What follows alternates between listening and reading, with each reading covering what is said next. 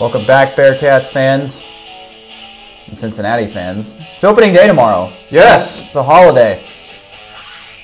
that's not an April Fool's prank either. No, it's it's not. It's legitimately April Fool's Day tomorrow, and also Reds opening day. It's gonna be cold, really cold. So Very if, cold. if you're one of those few people that's going to the game, make sure you dress up because it's probably gonna be windy too, and that's gonna add a wind chill. But we got a lot to unpack today. It's been a couple. It's been almost two weeks to the day. It, w- it would have been two weeks tomorrow since we've done a show. I'm Sean McMahon, joined by Alex Frank. Welcome back to Inside the 275 Loop. So, Alex, we got a few things to unpack here. Um, Can I just say, you know, I mentioned that it's this. It's not an April Fool's prank. Tomorrow's opening day. Did you see what the Bengals put on their Instagram account today? was it uh, Joe Burrow walking out of that, that yes, uh, with a bag of footballs. So Joe Burrow is throwing ahead of schedule in his rehab. Which is really good. You always love to see that for Joe Burrow. of course you do. Absolutely love to see He's that. starting week one. You can guarantee It's it. it's it's really annoying that he's even in that position to begin with. You know, Well, yes, I will. That's- I, I can't sugarcoat that. that's what frustrates me about that video is that like, man, he should not even have to be in that position to begin with. Like, oh, No, you know, the fact that we're celebrating the fact that Joe Burrow is recovering from injury is like, that's because he's the Lord and Savior of this city. well, I, I know why we're celebrating it. It just sucks that we, the, I don't know. Point being, I understand. get a damn O line, uh, darn O line. Sorry. Anyway, no, you can say damn.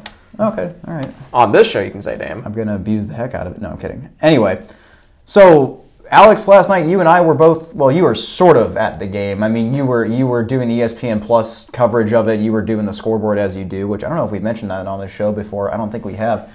So Alex does do the scoreboard on TV. Um, you know, the little one that you see down in the corner or on the bottom of the screen. I don't know where they have it. It's in the ESPN's got theirs in the upper left upper when you're left. watching on TV. And then also does some of the graphics. And then I was actually at the game with a sports reporting class last night.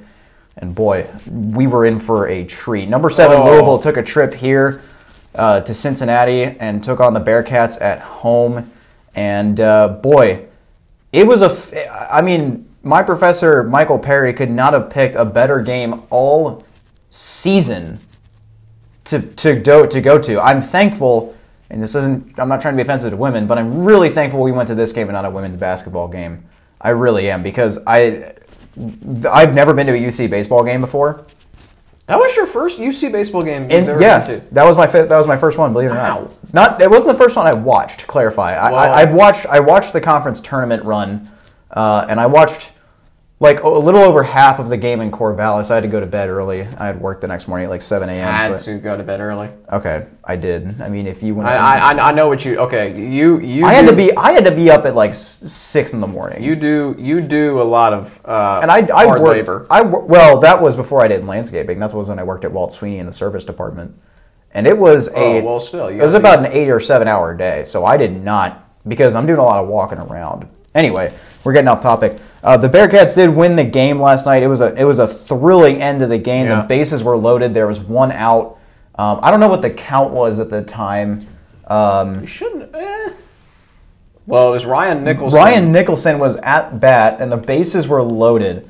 And uh, boy, let me tell you, we were we weren't supposed to be fans of the game last night. Meaning me and my sports reporting class, because they were there to report on the game. We were rooting for a good story, and man, did we really get a good story! I mean, at, one point, Alex, the Bearcats were down eight to f- eight to two. Yeah. Uh, and that was, I think, in the fourth inning, if I, I'm not mistaken. I'm, I'm looking at the scoring by innings should be here. the bottom of the fourth because they scored four runs. Louisville scored four runs in the top half of the fourth. Yeah, it was definitely yeah. Then it was definitely um, it was definitely because yeah. Let's see, we scored two runs in the first inning. That was They- huge. That was huge getting off to That a was a start. big start. Yeah, Mercer's home run. yeah. Louisville had four runs in the second, so that would have put them up four two. And then Louisville had four in the fourth. We had four in the fourth. Um, but obviously, when you had Louisville's runs together before the bottom of the fourth, it was eight to two. Eight to two. That that was sort of the moment. I mean, we were kind of joking the whole time. I mean, not even really joking. We thought we were going to get destroyed because you know UC had just come off a huge loss to St. Louis. By the way, they're now um, eleven and ten on the season. Um, Yeah. Louisville's now sixteen and seven. Uh, anywho, um, you know, we thought like, oh man, here comes the blowout. You know, as soon as they got eight to two, but man, I'm glad we were wrong because we got one heck of a story and, and one heck of a night. And I mean, for Ryan Nicholson, I mean, what a, he Who's really from Louisville? who's from Louisville. Yeah, he. Uh, I mean, he lived every kid's dream last night. You know, the dream scenario where you know you're out back with your brother or whomever, and you know they're pitching they're pitching to you, and you're just trying to hit a home run, and it's bottom of the ninth, bases are loaded. You know, you got to hit a grand slam. It wasn't quite that scenario. It was really close. Bottom of the tenth, bases were loaded. Uh, there was one out, and he just needed a hit, and he got one into right and then drove in a run, and that was the game. And it was a thrilling way to end the game. And, and the rain was just starting to come in too, but luckily it held off enough to the game where it could be finished out. It didn't pour. It kind of kind of drizzled. It, it, it came down sort of hard-ish for a little bit, but then it, it relaxed again, and, and we were able to finish the game out. It was a one and one count to Nicholson. It was one and one. It was a, there, so there was a foul ball and then ball one and then uh, the walk off uh, sharp grounder in the right. yeah. I have the play-by-play in my notebook. I just don't feel Uh, Yeah. like getting it out right now. It was it was an incredible game, and there's no other way around it. Look, like you said, Sean, when it was eight to two, I'm thinking, oh my gosh, this game is going to be a blowout. And my my thinking was, okay, I still have to run the scoreboard, and yet this is going to be an absolute snooze fest. Because remember, two years ago we played Louisville here, and we lost twelve to nothing. Now the game was close. I can go back and look at that box score. The game was close through the first actually not close, scoreless through I believe the first three innings. We can look at um, that Sounds like game. Super Bowl 53. Yeah. Uh, it was Louisville scored in five consecutive innings after the third inning in that game two years ago. Yikes. So it was three nothing. Still not you know out of it yet. Five nothing again, not out of it. Seven nothing after six uh, after six innings. Uh, eight nothing after seven, and then they scored four runs in the eighth inning. So Louisville gradually built a lead on the Bearcats in that game here two years ago. And that point in time, Cincinnati, um, they were you know trying to get around to 500. They were 18 and 21 coming in. Louisville was 31 and nine. Uh, one, another spectacular season that year under head coach Dan McDonnell. The Bearcats were uh, around a 500 program. They had dug themselves out of a one and nine start, rebounded nicely. But this year, this team, like, yeah, they got off to a little bit of a slow start with those series against Clemson and Western Kentucky and UNC Wilmington, even. But recently, they've been playing some good baseball. I mean, they start. Yeah, they at one point in the season, I think they were like two and seven. now that now they are eleven and ten, Yeah. and have a win over a top seven program. And last night, you, you think about um, you're down eight to two, going into the bottom of the fourth, and think about it, it- just think about how the Bearcats scored four runs in the bottom of the fourth. Yep. Mer- Griffin Merritt leads off with a walk. Ryan Nicholson then walks. Paul Komistek, who hits seventh in the lineup, but has been having a really, really nice season, he doubles, one run scores, Nicholson scores, Merritt goes to third. Santiago then singles. That's my guy right there, Santiago. well, he had a spectacular game last night. he did. I'll get to him. I actually asked Scott Googins a question. Scott Googins a question about Santiago. What was the last- question? I just asked him, th- "What do you think about the performance of Santiago?" And he was What was his answer to you? it's just overly, you know, he's really impressed with the kid as he, as he should be. Well, a senior leader that he is, and he can use his extra year of eligibility because the season got cut short last year due to COVID 19. He was having a nice year. I believe he was batting over 300 last year before COVID That's shut pretty down good. the remainder of the season. I think there only were ten games into the season, but even still, There weren't a- that many in, you're right. So Santiago singles, that makes it 8 to 4. And then there was a wild pitch. Um, Cam Sheeler, the number 9 hitter, grounds out. Sheeler. Okay, that's how you pronounce it. Komistek score, so it's eight to five. Then then Cole Harding, the leadoff hitter, walks. Mercer gets hit by a pitch. Bases are loaded. Bellini grounds into a fielder's choice, but a run does score. I mean, think about how you're scoring those runs, Sean. You get a run, you get one run on a double, that's fine. Then you get a single, that's fine. Yep. You get a ground out and then a fielder's choice. That's playing some small ball right there. It's Yeah, ma- it was- manufacturing runs. It was small ball, and, and I think when you see uh, when the Bearcats were trying to win the game late in the game, they weren't really playing small ball. They were trying to hit. They, I mean, they were trying to murder the ball. But I think they quickly figured out that hey, we can't we can't be doing that kind of style of play. If we want to win this game, we got to get guys on bases, and that, and that's what we have to do. And and Yeah. they did. I mean, you look at the fourth inning. I've got the play by play from my notebook here. I mean, you look at all of this. It's it's not every pitch that I have written down. It's just every significant thing that happens. You know, a hit, a steal, walk, whatever. It's all in order. Um, the fourth inning was really long. It was a really really long. I think it might be the longest inning of the game. Um, It felt like because I think we were only two hours in. Because- we were already two hours into the game. Here was the bottom of the third. Mercer struck out. Knapsick makes a play to get Bellini out at first. So Bellini's out at first. And then Yeah. Stapp hits a pop fly to left. And then that was it. That was the that was the bottom of the that. third. And then the fourth inning was super long. Cincinnati had a pitching change to Nathan Moore.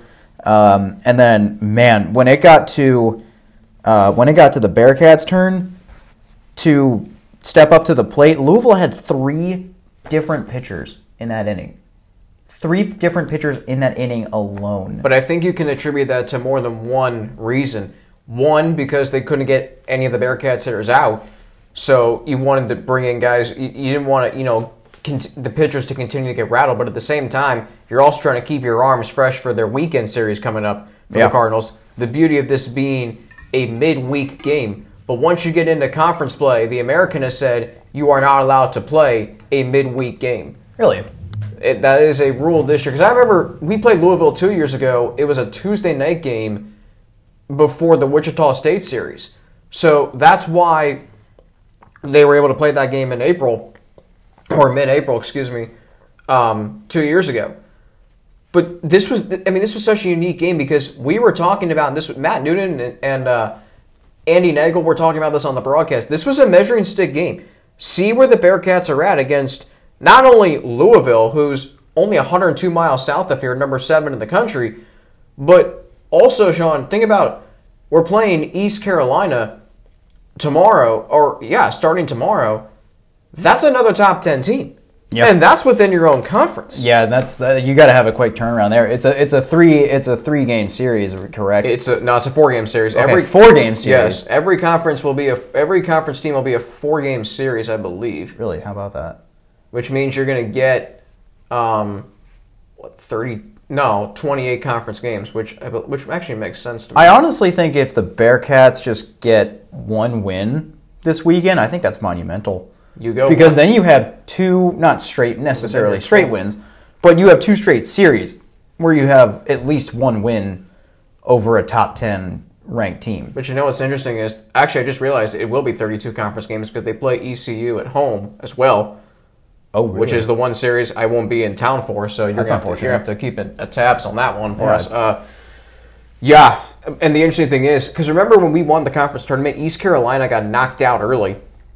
You know what I do. That's right. Who did they lose to? They lost to Wichita State, and I don't remember who else they lost to. Did, we- I forget? Did we beat Wichita State on that run? It was it you. Correct me if We I'm wrong. beat It was Memphis. it was USF. No, we beat Memphis in the first game. Oh, I don't know. We played remember that. Memphis in game one. We beat them. We played Tulane in game two. Beat them. Tulane in game two. We beat UCF in the semis, oh wow, my memory is totally shot. and then we beat UConn in the championship game. I think ECU lost to UConn and Wichita State okay. because then UConn beat Wichita State in their semifinal game, which set up that matchup when we absolutely obliterated them. Yeah, that was fun. Twenty-two to five. Yeah. But Sean, you bring up a great point there about how we were going for long ball in the later innings, and rightfully so. Santiago hits a game-tying home run in the bottom of the fifth to tie it at eight. He does it again in the bottom of the seventh to tie it at ten.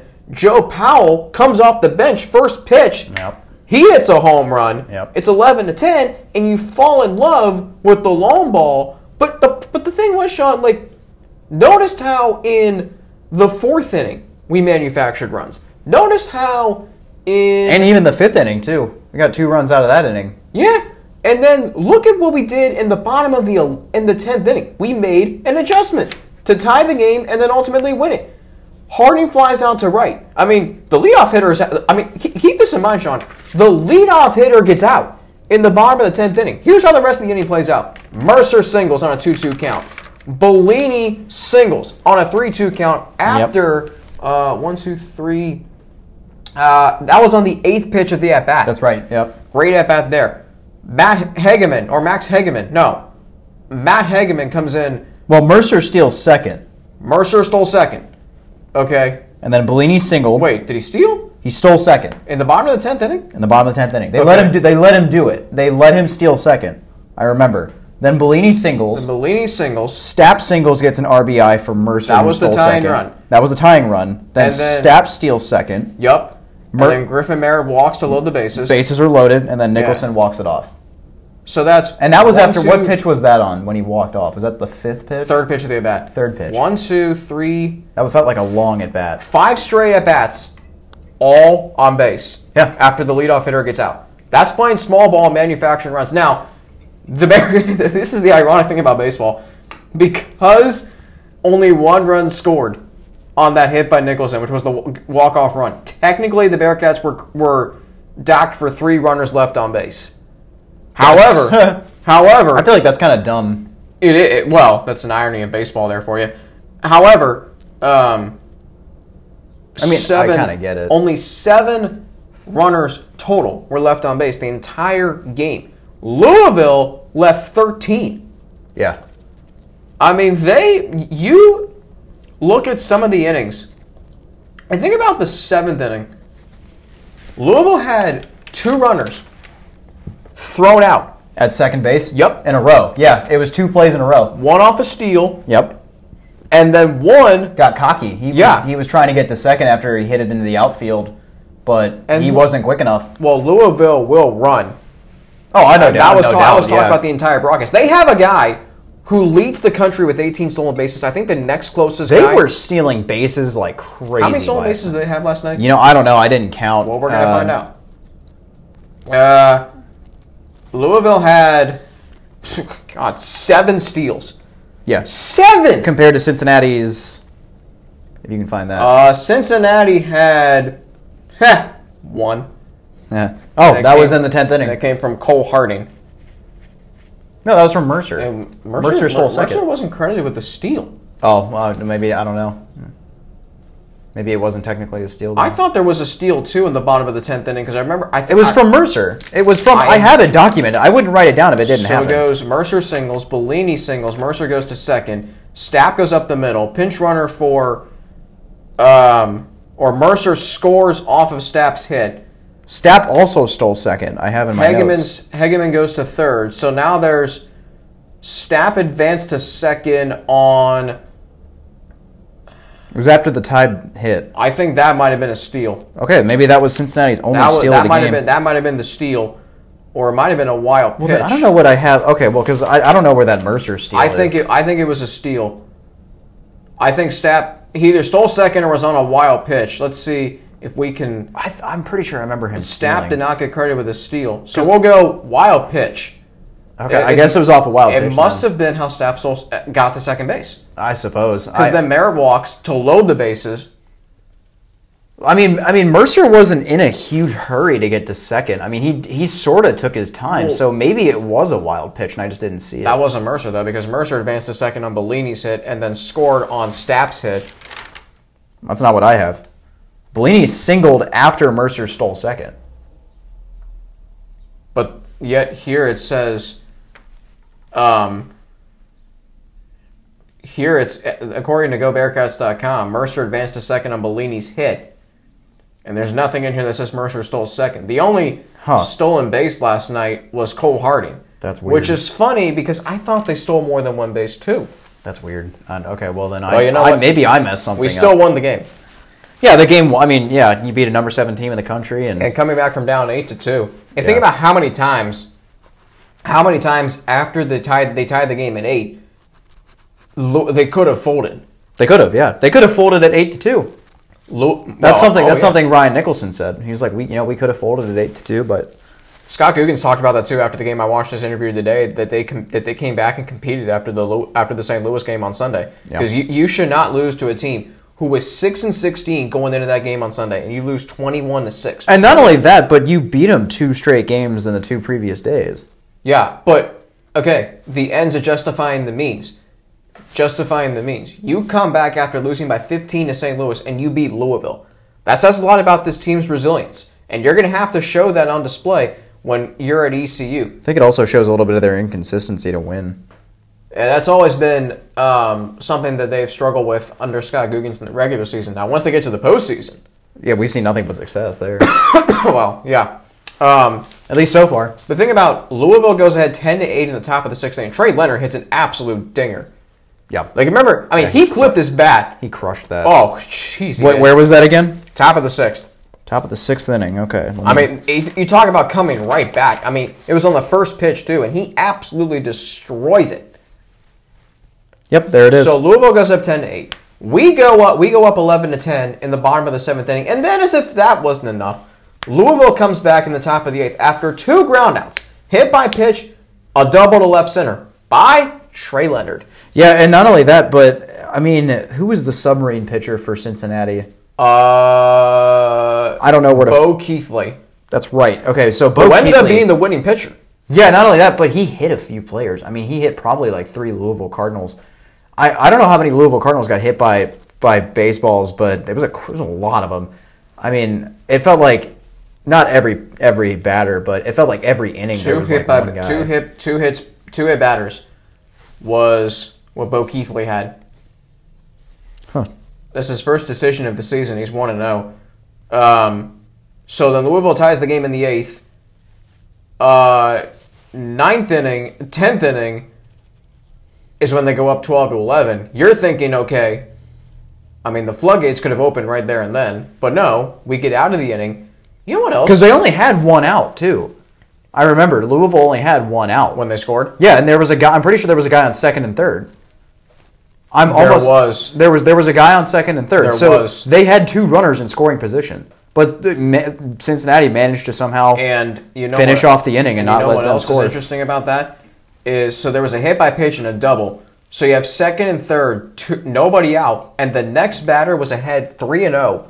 Um, Keithley, he comes back. K K K. Yep, see ya. Retired him It was in a- three pitches. It was a cold strike. Next batter hits a sac fly. I didn't think I didn't know if the runner from third was going to tag Lucas Dunn. He did.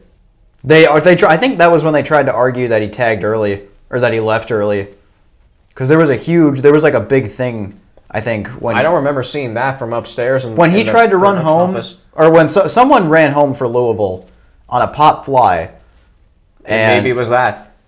And he did he I think he I'd slid have, into to, home. I'd have to go back and watch that. But anyway, so Louisville scores, and then we come right back after our leadoff hitter gets out, and we manufacture two runs. yeah, It was, and there was something else I was going to note to you. Remember, Wyatt Stapp had a great catch against the wall in left field.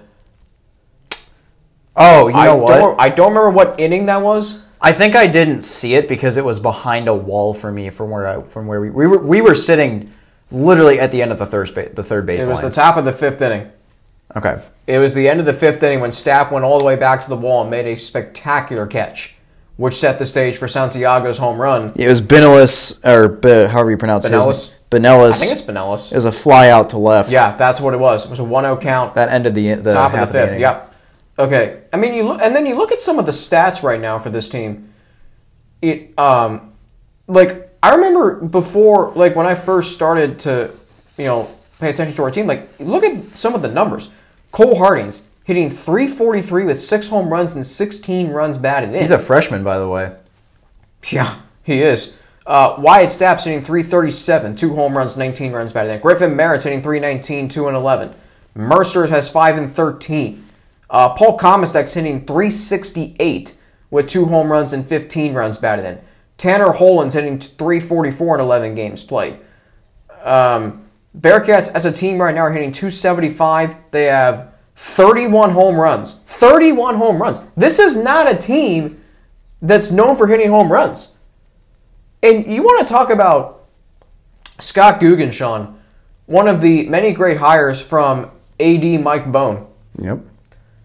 Think about how far this program has come. Because I remember when I first when I first got here, my first year, it was like, uh, okay, when was the last time the Bearcats made the NCAA tournament?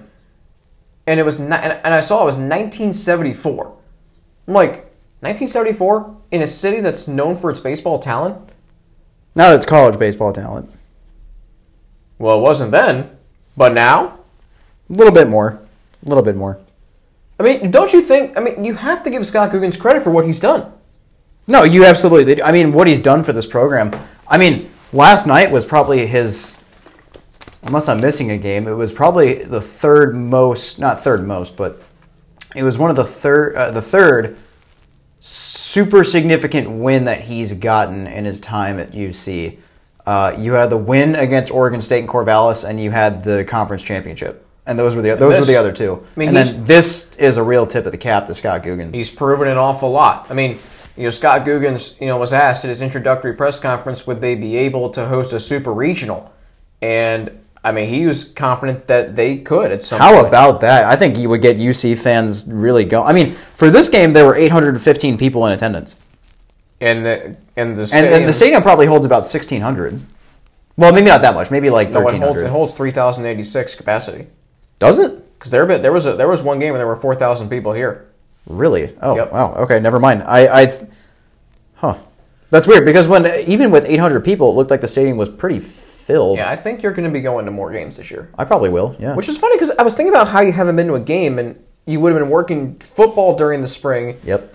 of your first year. Last year, it, you were still working football, and then, well. COVID. Lights out. Yeah. Game, yeah. It's also funny. This is Scott Googins' third season, and Technically, his third season. It's yeah, technically his third season. I don't know. It's so weird, but he's only had one one normal season out of three.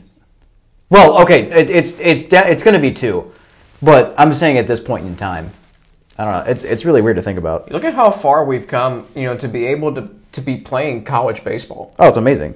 And think about this as we transition into our next topic. Outside of um, Joey Votto contracting COVID during spring training, spring training came and went and as normal. Yeah, pretty much. I mean, Not only in since not only for the Reds, but across the entire both cactus and grapefruit leagues. Yeah, and I mean the only thing that about spring training that I'm really bummed about is uh, Sonny Gray. Really, no, I shouldn't say the only thing, but that's the biggest thing I'm bummed about because I really, Well- I really wanted him to get the start. Uh, I think he would have gotten I think the start. He, I think he would have too because I think he, I think frankly he deserved it.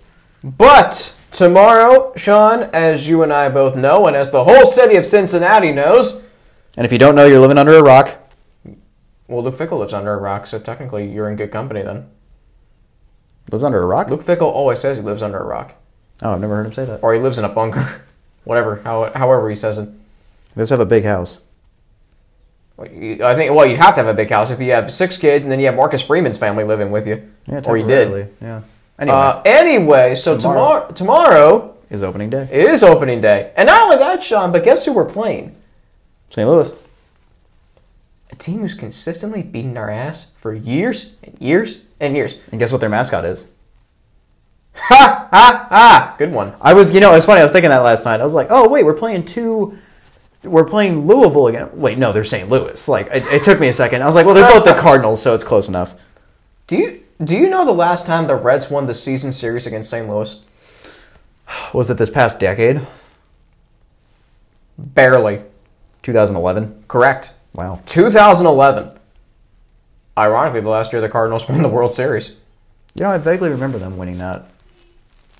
So the last time, so tomorrow, Luis Castillo will start for the Reds. He'll be opposed by the Cardinals' Jack Flaherty. Uh, Sonny Gray being on the injured list with back spasms means that Tyler Mahle will start Game Two of the series Saturday for the Reds against Adam Wainwright of the Cardinals. That's an interesting matchup there. Uh, youth versus one of the best pitchers of our generation, and then Game Three will be Jeff Hoffman for the Reds, former first round first round draft pick of the Blue Jays. He'll be opposed by Carlos Martinez of the Cardinals. So we're through spring training. Reds weren't very good in spring training, if that matters to you. Um, and so now we're here at opening day. You, what do you think? Because I know you've talked to me about the Reds, um, and your skepticism going into the season. But yet, Sean, to me, despite who they've lost,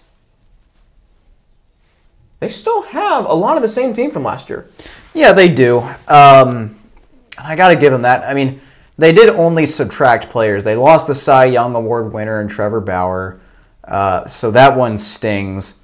Um, I mean, who else did they lose? They lost. Um, Trevor Bauer, Raisel Iglesias, Yeah, Iglesias. Archie Bradley. Those are the only. Those were the only three major pieces that they lost. And those, to me, those are three really big ones, and they really only subtracted. I mean, you know, you have uh, India, who was the um, Reds, one of the Reds' 2018 first round draft picks, who is now going to start on opening day. So that's exciting. And then you mentioned um, who was the other first round pick from the Blue Jays? You said. Jeff Hoffman, pitcher, who's going to start for the Reds on the mound Sunday. Yeah, so that'll be interesting. I mean, you think about the potential talent this team has, but um, Well, some of it's still on the injured list. Yeah, that's true too. Um, it'll be interesting to see how when Sonny Gray gets back, how the Reds will potentially improve. How how what his record will be this year versus the other pitchers. Um, that'll be something to keep track of. Is, is the is the dug or not the dugout, the bullpen.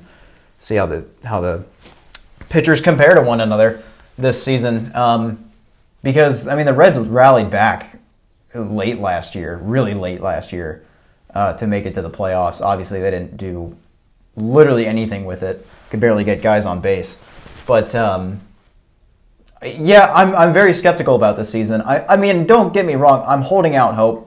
I hope they do really well.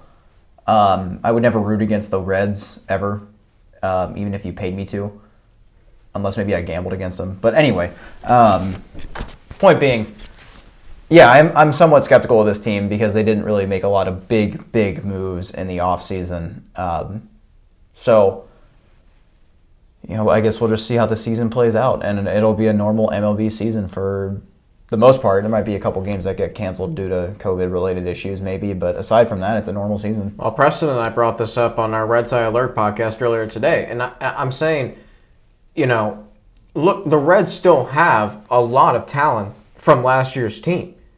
Like I, th- I think about Suarez, Moustakas, Castellanos, Winker, Akiyama, who's on the injured list, um, Yeah. Uh, Senzel, Winker. I love I love Nick Senzel. Ever since we ever since we brought him up to the big Yeah. leagues my freshman year. There are a lot of ifs right now regarding this team. Yeah, yeah, there are. A lot of ifs. So, uh, But if if those ifs become reality, this team might have a chance to be good. Yeah, I, I don't think they'll win a World Series, but they could potentially, potentially, if they get, if they end up clicking, they could win a series in the postseason potentially. But not- I think but- would be a step in the right direction. Well, I mean, this fran- this franchise hasn't won a postseason series since 1995, which was the last time any Cincinnati team advanced, professional team, I should say, advanced in the postseason. I'm saying you look at the National League Central: the Cardinals, Brewers, Cubs, and the Pirates. It's, not. It, it's a competitive division. it's a competitive division, but it's not a very strong division. Like, Right. I, I think 87, 90 wins wins this division. Yeah, it's not very much. It's really not. I mean, the Cardinals, yeah, they signed Nolan Arenado. Believe me, that is a splashy free agent signing. However, are the Cardinals the most talented team in this division? I would argue it's the Brewers. Same here. You think about who the Brewers have: Christian Yelich, Lorenzo Cain, Avisail Garcia. Their starting pitching rotation strong. Their bullpen's lights out with Josh Hader, Jeremy Jeffress, and Devin Williams. They have the most talent in this division. The Cubs are an interesting case because I there's not a lot of optimism and optimistic vibes surrounding the team. Sure. And yet, they still have Kris Bryant, Anthony Rizzo. Um, I think he signed a one-year deal, didn't he? Is that what I heard? I think I feel like who I signed heard- a one-year deal? Rizzo. I thought I heard he just signed the deal or something on the radio a It couple days might ago. have been him. They still have, I believe, Addison Russell. They still have Jason Heyward. I think they still have Jason Heyward. They still have Willson Contreras. They still have a lot of the core that was there when they won the World Series five years ago. That's weird to think that was five years ago, isn't it? What a time that was. It's kind of scary. Honestly. Uh, it's scary. that time's. I mean, that that was five years ago. Eh. It's crazy. Uh, the Pirates, yeah, well, they they're in the depths of a massive rebuild in Pittsburgh. the Pirates. Yeah, Oh yeah. yeah, they, they're probably going to lose hundred games, but anyone out there who thinks the the Reds their saving grace is the Pirates, no, the Reds aren't going to not finish in last place because of the Pirates. The Reds are not going to finish in last place because they actually have a competitive team. I think about, you know, a lot of ifs come into play. If Luis Castillo wins 15 to 18 games, if Sonny Gray wins 14 to 17, if, you know, Tyler Mahle uh, reaches his potential, close to maybe his full potential, if Joey Votto has a resurgent year, if Suarez bounces back this year, if Castellanos continues to rake baseballs, hit 35 to 40 home runs, if Akiyama, when he returns, is that table setter that he was last year that was integral to the Reds' late season push towards a playoff berth, if Jesse Winker continues his production, if Senzel can stay healthy, this team, it's not inconceivable for me to think, can win maybe 85 to 90 games. Oh, that'd be huge, really. Because think about this. If they if they win 80, that's a huge step. I- I'll give you my record prediction. I think they're going to win 80. I think they're going to win 85 this year. Really, What do you think? I'm thinking like 78. It's reasonable. To, it's reasonable to think that because fans are upset that they didn't land a splashy free agent signing in the offseason with a shortstop. They wanted Lindor. They wanted Andrelton Simmons. They wanted Didi Gregorius. Instead, they you know got Kyle Holder in some weird Rule Five trade, I think, and then now your starting shortstop is going to be Eugenio Suarez. Yeah. And Moustakas goes back to third. Jonathan India, the rookie second baseman, is going to play at second. First red second baseman to make his MLB debut on opening day since Pete Rose in 1963.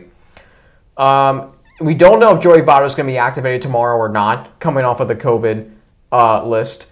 And there's a lot of questions going into the season. This team is not fully healthy right now. I think with what you have, if you are able to make it out of your first 18 games 500, fine his their first 18 games. The Cardinals for three, Pirates for three. Just win two out of three at least in that series, please. They go on the road to face Arizona and San Francisco three each. Come home for Cleveland and Arizona three each. So that's 18 games. Your next two series, Sean, are the Cardinals and the Dodgers, both on the road. You can't go into those two series six and 12 or five and 13. No, especially now with the Dodgers being the reigning uh, world champions. Not only that, but maybe the most talented team in all Major League Baseball. They have I wouldn't be shocked if they went back to back. No, I wouldn't either. I, they're my pick to win the World Series. Yeah. The Brewers are my pick to win the division. I have the Cardinals in the wild card. Um, After you picking Tampa Bay last year, I can't really disagree with who you pick for cha- winning championships. no, you can. You certainly cannot. Except my March Madness bracket, you can. Well, anyone can disagree with anybody's bracket. Uh, well, I think Mar- I think the the tournament itself can disagree with anybody's brackets. I saw a statistic. Or Roberts. yeah, I saw I saw a meme yesterday that was actually uh, who did they lose to? It was Arkansas.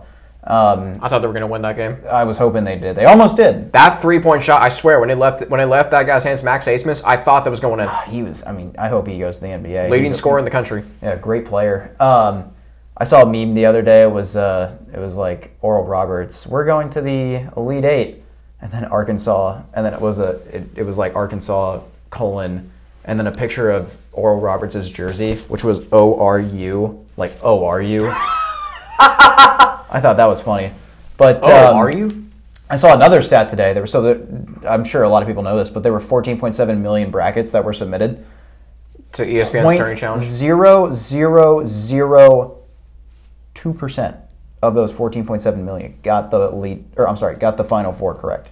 Gonzaga, UCLA, Baylor, and Houston. Yeah, crazy. That's It's a- ridiculous. It's a, wacky final four. It really is. it's really wacky. Like if Michigan had won last night over UCLA, you'd have three ones and a two. That wouldn't have been as wacky as no, this. that would have been conceivable. But just think, but just think about this. None of the four, actually, three of the four teams have never won an NCAA tournament. Um, UCLA last won an NCAA tournament in 1995. This is the first Final Four where no where no team east of the Mississippi River is in it. oh, and no teams, I think, from the original 13 colonies. That was the Elite Eight. Actually, I think I saw a stat That's that said astounding to me. Uh, No, no team from the I original mean, when 13 you, when- I colonies. mean, when you think about That's the first time in tournament history too. I mean, this Final Four. Um, like UCLA was a team. Like I thought they were going to lose to Michigan State in the first four. I think a lot of people did. Now they're playing in the final four, and it's just so unlikely. And you can say, well, they got lucky because they faced Abilene Christian. No, they didn't get lucky. They beat the top two teams in their region to get to the final four. No, they they they you got to give them credit. I mean, they've played hard, good basketball, and frankly, good on Mick Cronin for finally reaching a Final Four. I mean, I think it's about time that he finally not only Final Four and Elite Eight. I think it's only about time for him that he reached elite, an Elite Eight and a Final Four. It's crazy to me because here we are. He's two wins away from a national title. Just think about that. Here we are. Yeah, uh, two years ago, we're sitting March 31st. Mick Cronin's still the head coach at UC. Obviously, there were rumors if, if you know he was going to leave. There were obviously talks about his contract. His contract, you know, he was due for an extension. Then there's a report comes out of a pay cut, and There's all kinds of wacky stuff. yeah, there was a lot of wacky stuff. First, Jamie Dixon turns down the UCLA job. I, I, think John Calipari was swarmed into that conversation. He was. I heard Colin Cowherd talking about it earlier. That was never going to happen. no, no, no. Never going to happen. Calipari was never Rick Barnes was the next head coach up for the job. He turns it down the night of the national championship, if I remember correctly. Really? And then the next day, at about 12 uh, 30, Mick Cronin heads to Westwood. Yep. And Not the Westwood here, by the way. Not not not that Westwood. We're Yeah, talking, no, we're no. talking UCLA. I'm from Westwood. yes, well, don't forget, UCLA is just our West Coast branch campus. They are. That don't forget that everybody. It's important. Football and basketball. It's A little bit more of a liberal school, but Football and basketball. They are Yeah. our branch campus. So we want them to win. But anyway, like two years ago, are you you're sitting here? Certainly, you're you're not thinking, oh, UCLA in two years is going to be a much better program than we are. No, I, I, I mean because who could have? I mean, heck, even two weeks ago when all this stuff was going down, before it happened, I didn't think that. No, no.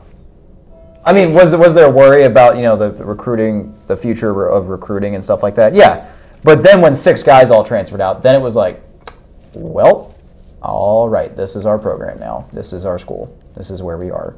Yeah, and it's just crazy to me because Mick Cronin was like what UCLA's fourth option at head coach at that point, and UC takes one week, less than one week. Mick Cronin leaves on a Tuesday. Brannon's introduced on a Monday, the following Monday. So not that much longer after Mick Cronin leaves, Brannon's hired. You're thinking, okay, you know, we, we still have a lot of the young core intact, but then Still all have of a sudden, Jarron Cumberland and Trey Scott and Keith Williams, those, Mamadou Diarra. those three stayed. You're still feeling good. But then Brooks, nice Nysier Brooks, see ya. Eliel Nsoseme, see ya. Samari Curtis, high recruit, God, I forgot about him. decommits, still hasn't found a permanent place to play college basketball either. Bless his heart. Maybe it wasn't meant to be. Well, maybe not. Uh, maybe a lot of maybe he wasn't meant to be a college basketball player, and maybe we weren't meant to actually take the next step towards a Final Four, because that was the the expectation coming in under John Brannon. But now, Sean, as we transition, um, so Friday there's a statement released by athletic director John Cunningham. An Saying- interesting statement. What? An interesting statement. A very interesting statement that the uh, athletic department will conduct a review of allegations towards the men's basketball program. Now, the way I've been interpreting that statement recently is this a review of allegations, but it doesn't say what allegations. yeah, which is really weird. I don't know why they would keep that under wraps. I feel like the I feel like fans and really the entire college basketball world deserves to know. It's one thing if you're going to review the program and review its head coach and any wrongdoing that he has committed. But it's another thing if you don't come out and be as transparent as possible to the school and your fan base that is already up in arms with you about their pro- about the program. This is a program that yes, John Brannon is the head coach of, but you oversee as an athletic director in John Cunningham. And let's be honest, there has not been a decision made yet. No. I, I, well, so tomorrow, I mean, as you and I talked about before the beginning of the show, um, his buyout decreases tomorrow, uh, or payout or buyout, whatever you want to call it. Buyout decreases. I don't know by how much, um, but his buyout decreases, and they can fire him with cause, meaning that if these allegations are true, they don't have to pay his buyout because you know it, it's like think about like Joe Paterno, for example, for those listeners who don't really understand. You know, he was fired from Penn State because of these horrible things that he had, um, you know, covered up, and and that's a reason to fire somebody over legitimate concerns. It's not like, oh, you're not winning us games, we're not having success with you. What a sad um, story that was. Credit to James Franklin for bringing that program back. I mean, they're they're kind of back in the toilet again right now, but Well, they had a, they had a down year. yeah, You can't really. I mean, Kentucky had a down year in basketball. yeah. Jinx. All the all the blue bloods did. yeah, no kidding. Well, Except for Kansas. I mean, North Carolina, not really. They still made the tournament, but, your they Blue- lost in the first But round. your Blue Bloods didn't even go to the Sweet 16. I mean, who's your who was the marquee? I mean, UCLA is a Blue Blood school, but Yeah, what have they done? that's since, true. What have they won since done since '95? Three straight Final Fours. Yeah, that's fine, I guess. That's but- pretty impressive. Yeah, but anyway, so um, So stuff could go down tomorrow. tomorrow. But here's the thing: the longer this goes on, it either a tells me that John Brannon more has a likelier chance of being the head coach, Yep, I agree. or b who knows where this is headed. No, I mean, because here's the scary part: we don't have a team to field. We have David DeJulius, Jeremiah Davenport, and Mika Adams Woods. If John, Br- yeah, That's our team right now. the I mean, longer this takes, the the less confident I am about next season, which I'm already not. Yeah, I mean, it's hard to be confident about next and the season. more uncertainty that there is. Here's a program, Sean, that two years ago was had nine consecutive NCAA tournament appearances under their belt. Mm-hmm. And because we couldn't get to the Sweet 16, we have to completely upend our identity. No, you really didn't. Zach and I were talking about this last night. Mo Egger talked about it on his show on ESPN 1530 on Monday. Did we really need to fix whatever there was that needed to be fixed? Because I'm pretty sure if there's one phrase in life I live by, if it ain't broke, don't fix it. well, I think a lot of Cincy fans felt like the system was broken because how was the system broke? It got you to nine straight tournaments. yes, but how much of that success was there? It was a lot of second round exits and first round exits. Doesn't matter, Sean. You were one of 68 teams, nine straight years playing in the NCAA tournament. and I understand, but 60. I'm just gonna. I'm just saying. Let's do It's some. a lot of Cincy fans, including me, were frustrated with the lack of postseason success. Yeah, simple math here. 68 divided by 353. Whoop. Less than 20% of the teams in the country make the NCAA tournament. And you're one of them. It's fair. And people get so mad that we didn't get to the Sweet 16. Do you realize, Sean, that Bob Huggins, in his last nine years as a head coach, do you know how many Sweet 16s he made? One. Yep. Do you know how many years of the nine year run Mick Cronin made the NCAA tournament here? How many Sweet 16s he made? One. Yep. Exact same thing. And what happened when Bob Huggins left and Mick Cronin left? The program went. Yeah. Who was that interim coach? Andy Kennedy, Okay. who, in his credit, nearly took the team to the tournament. I'll give him that. I didn't know he was. I didn't know he was an aim. I thought we transitioned from Huggins straight to Cronin. I didn't even know there was a Nope. year. I didn't even know there was a year that there was an interim coach, or if you want to call him an interim. I don't know technically what he was. I guess he was an interim. Uh, the bridge between Huggins and Cronin. Yeah, we'll call it that. But now the men's basketball program, Sean, is not in a very good state. It's excuse me. It's in a position that I don't think it's ever really been in before. Um, Well, it was kind of in it in 2007. maybe, Six, maybe, but uh, I don't know. I guess you can maybe argue that, but I feel like this is different with all the rumors that are swirling and you know, I don't know. It's it's it's very it's very very unique. Um, and it's it's a little it's it's worrisome to say the least. I mean, no one's confident about next year. Are, there still Cincy fans that are holding out hope that maybe we'll even to just be able to field a team?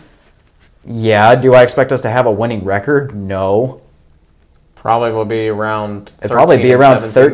13, Is that a cat on that roof? What is that? Something just walked across that roof over there. All right, never I mind. what what. Uh, over that roof over there. Uh, anyway, we're, we're getting off topic of the anyway, show. you got distracted by something. It Anyway, was that was weird. I'm what I'm getting at is, you know, I'm going back through John Brannon's tenure so far because he hasn't been fired yet, and I'm thinking about, you know, the signs that told me that maybe John Brannon's not the right head coach.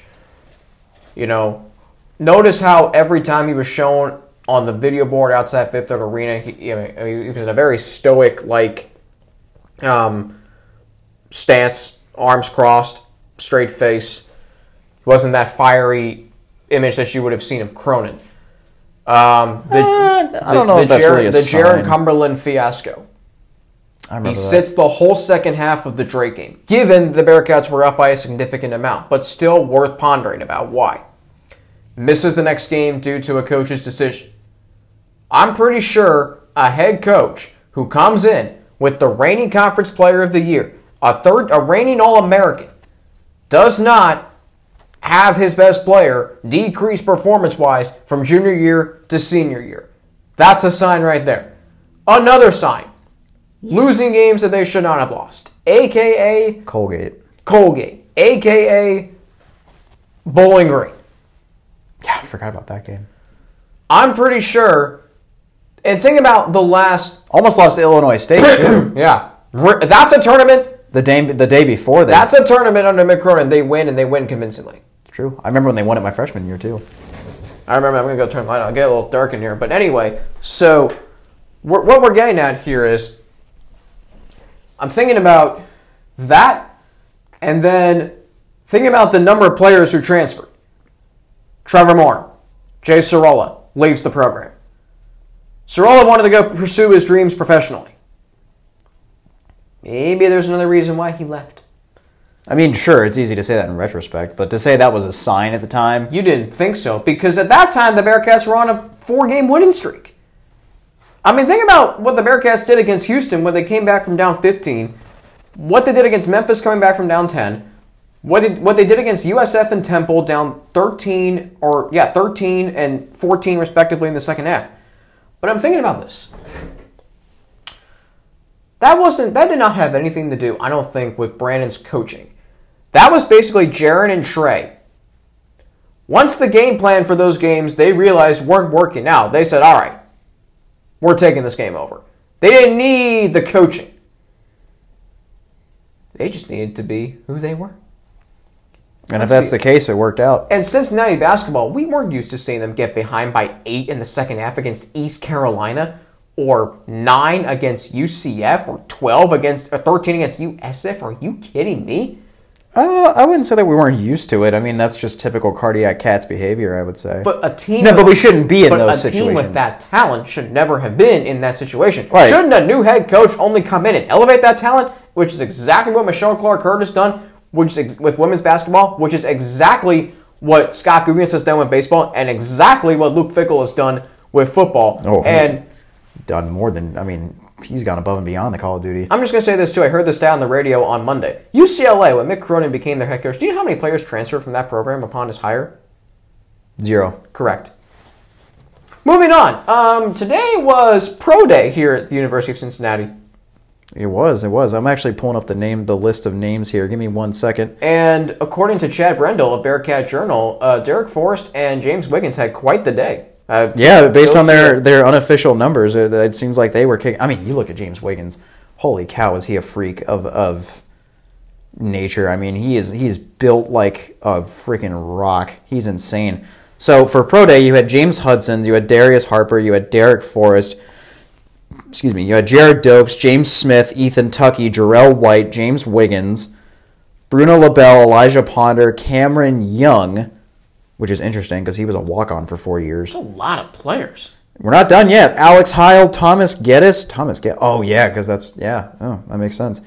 Chris Ferguson, Eth- uh, Brian Wright. No, I almost said Ethan Wright. Um, Rashad Medaris and Ryan Jones. It's a lot of players.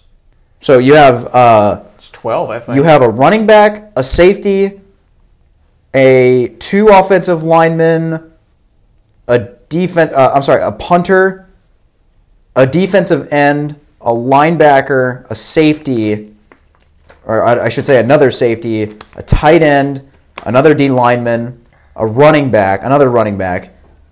Alex Heil was another offensive lineman. Thomas Geddes, a former wide receiver.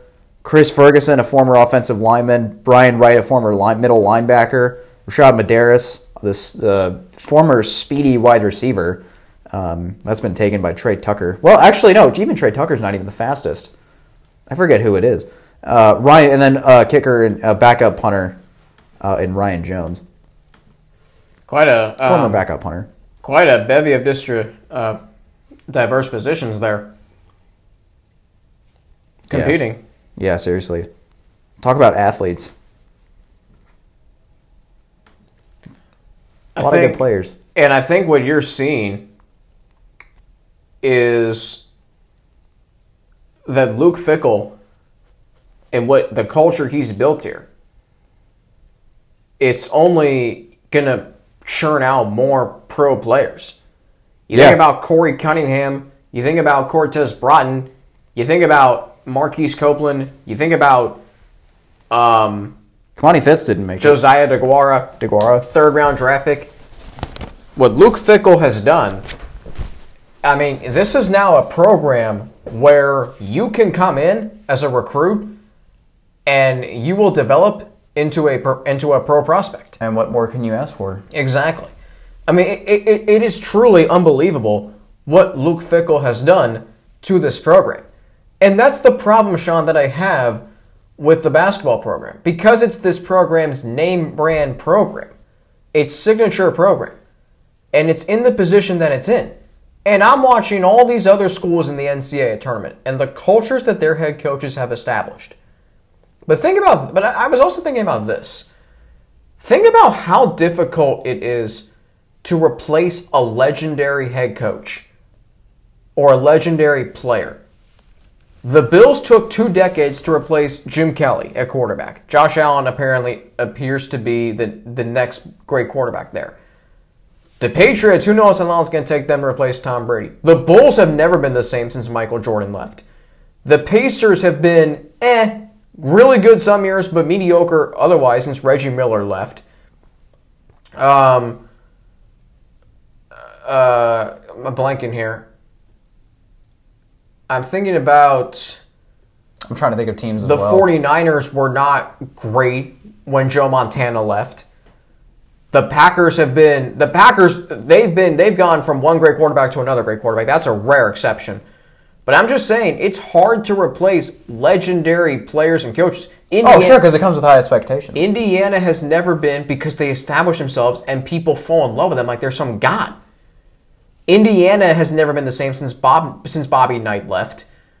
Um, what's who's another legendary coach in college basketball? UConn maybe has never been the same since Jim since Jim Calhoun has left. I'm thinking about um, who else? When when Roy Williams leaves North Carolina, or when Mike Krzyzewski leaves. he was Duke. undefeated in the first round until they lost this year. That is true. That, that's remarkable consistency. It is hard to replace coaching legends or legendary players. The Dolphins haven't been haven't been able to find a quarterback since Dan Marino. Mm-hmm. And don't tell me Tua was the answer there because I, I'll tell you right now he's not. I never believed in Tua. Exactly. Uh, the Saints might go into that same position when Drew because now Drew Brees is retired. Um, think about the Rockets have never been the same since Olajuwon and Drexler left. Uh, the Knicks have not really been the same since Patrick Ewing left. Same with Phoenix and Barkley. Same with Utah and Stockton and Malone. I think that's enough examples. I think we're I think we're good there because we have another we have one minute left. I'm just saying. I'm just saying. It, look at the cultures that have been established by some of the other college basketball coaches, and especially with Luke Fickell here. John Brannon has not done that yet, Nope. and John Cunningham has done a poor job handling this situation. I was excited for when he got hired. Now I'm not. I was excited, but with a little skepticism. Well, it's hard to replace Mike Bohn. I always hide my skepticism because I always want to give these player, these coaches, players, and administrators a chance, but make one mistake and I immediately start questioning. It's fair enough. It's only right. Well, That's all the time we have for tonight, everybody. Thanks for joining us. Uh, tune in potentially next week. We're not really sure next time we're going to do a show. Um, who knows how much how much will happen between now and next week? We'll see. I think if something happens with John Brannon, we'll probably do another show next week. But until then, make sure you stay. Uh, you celebrate opening day tomorrow like it's a holiday. And as always, go Bearcats.